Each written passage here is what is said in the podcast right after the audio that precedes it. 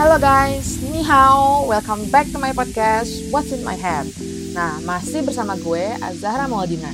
Nah, kawan-kawan, inget nggak kemarin tuh kita baru bahas apa? Yap, betul banget, kita baru bahas Radicalism 101. Nah, tapi mau dilanjut lagi nih, karena seperti yang gue bilang kemarin, there's a lot to uncover. So, without further ado, let's get to the pan.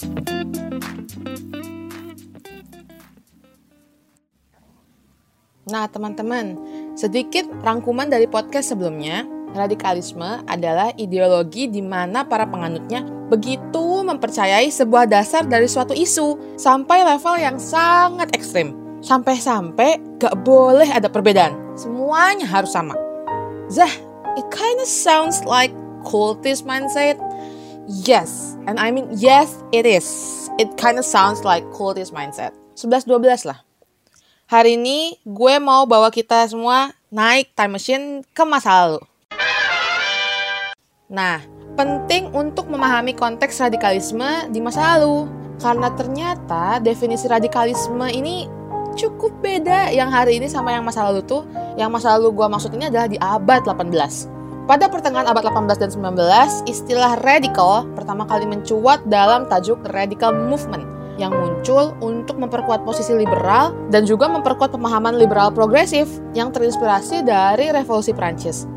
Kalau buat hari ini, radikalisme itu nggak hanya terikat pada satu paham aja. We'll go back to it later. Radikalisme diwariskan atau dimunculkan lewat berbagai tempat yang surprisingly sangat dekat dengan lingkungan kita. Sampai-sampai mungkin kita nggak akan sadar kalau ternyata kita sudah terpapar paham radikalisme. Yang pertama, lewat keluarga. Simple, orang tua bisa aja mewariskan paham radikalisme mereka kepada anak mereka. And I tell you this, it's not gonna end well for the kids. Yang kedua, dari circle atau lingkungan sosial mereka. Lingkungan sosial seseorang itu biasanya menyesuaikan traits dari orang tersebut dan juga tergantung ref, apa preferensi dari orang tersebut apakah berdasarkan jenis kelamin, berdasarkan agama atau bahkan berdasarkan etnis atau ras mereka. Beberapa regulasi pemerintah sering kali bias terhadap satu pihak dan akan ada pihak lain yang dirugikan. It is shown that pihak yang merasa dirugikan ini tend to be more radical in their belief daripada mereka yang diuntungkan dari kebijakan itu. Gak usah jauh-jauh ke pemerintah. Bahkan, kalau di institusi pendidikan ini belum ada diberlakukannya cuti hate bagi murid perempuan misalnya. Jika ada perempuan yang merasa regulasi ini perlu diatur, perlu disahkan, pokoknya mereka butuh cuti haid ini, mereka akan menggaungkan isu ini secara radikal pula dengan tujuan agar ada perubahan aturan mengenai cuti haid pada murid perempuan ini. Yang ketiga, faktor ekonomi selalu memicu perpecahan. I mean, siapa sih yang nggak suka uang? Dan hal ini juga berhubungan dengan kebijakan pemerintah yang berdampak pada ekonomi kelompok tertentu. Biasanya, kebijakan pemerintah ini akan berdampak kepada kalangan ekonomi menengah ke bawah. Nah, anggota kelompok kelas ekonomi ini memiliki kecenderungan menjadi lebih radikal dibandingkan mereka yang berada di kalangan ekonomi atas. Misal, mereka ini akan lebih berpihak kepada kelompok-kelompok radikal yang juga menggaungkan isu ekonomi dalam agenda mereka. Dan menurut kelompok ini, mereka itu pro-rakyat. Yang keempat adalah gender gap. There is a reason why feminism exists, and then we gonna have anti-feminism. Selalu ada dua sisi yang bertolak belakang. Banyak sekali peraturan-peraturan pemerintah yang terlalu bias pada satu gender dan mendiskriminasi gender yang lain. Belum lagi membicarakan soal diskriminasi yang jelas-jelas terjadi pada kelompok marginal lain. Kembali kepada case yang kita bahas mengenai cuti haid tadi, itu kan juga masalah gender. So, is it possible to happen? Yes, it is.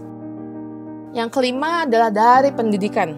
Pendidikan adalah aspek krusial yang sering kali menjadi ukuran tingkat kecerdasan seseorang. Tapi, mereka yang mendapat pendidikan tinggi juga belum tentu terbebas dari paham radikal. Mereka yang berkecimpung dalam fakultas sains itu memiliki kemungkinan terpapar paham radikal yang lebih tinggi dibandingkan fakultas sosial humaniora. Loh kok gitu? Nah, kita lihat di sini. Mahasiswa sains itu cenderung melihat sesuatu secara dikotomis. Benar ya benar, salah ya salah. Gak ada jalan tengahnya gitu loh. Kecenderungan mahasiswa dari sosial humaniora adalah mereka memahami isu secara kontekstual. Diperlukan pemahaman konteks bagi mereka untuk bisa make sense akan sesuatu. Nah, dari breakdown di atas, seseorang cenderung menjadi lebih radikal ketika ia berada di posisi yang disadvantage atau di posisi yang tidak menguntungkan. Misal, menjadi korban dari regulasi bias oligarki. Ketimpangan ini dapat menimbulkan pemberontakan demi tercapainya social equality dan transformasi sistem ekonomi politik. Namun, perlu digarisbawahi, radikalisme adalah soal perspektif dikotomis benar dan salah. Kita semua familiar dengan radikalisme paham religius. Namun, gerakan liberalisme agama yang berujung pada agnotisme dan ateisme juga relevan disebut radikalisme. Agnotisme adalah paham yang meragukan keberadaan Tuhan, dan ateisme adalah paham yang menolak keberadaan Tuhan. Jadi, radikalisme itu nggak hanya di komunitas agama aja, tapi juga ada di komunitas anti agama pun. Seperti politik dan anti politik, semuanya itu dikotomis. Perlu ditekankan juga bahwa mereka yang pro oligarki atau diuntungkan kebijakan juga akan all out. Mereka juga bisa menjadi radikal untuk mempertahankan kebijakan yang menguntungkan dia. Ya, we all know cuan memang manis. Jadi, bagaimana kita membentengi diri dari radikalisme? Nah, di sini gue udah merangkum beberapa alternatif untuk membantu. Yang pertama, itu dari edukasi. Melihat dulu akar-akar isu dan konteks yang dibahas kita juga harus mencegah diri memberi penilaian bias dan perlu dilakukan secara tanggung jawab. Jadi, lu belajar juga secara tanggung jawab gitu loh. Lu belajar dari dua sisi yang berbeda. Jika lu membenci feminisme, lu juga perlu belajar mengenai apa sih feminisme itu. Begitu juga berlaku untuk para feminis. Lu nggak bisa apa seenaknya ngecap seseorang anti feminisme. Lu harus belajar dulu apa sih anti feminisme itu dan agenda apa yang mereka bawa di sini.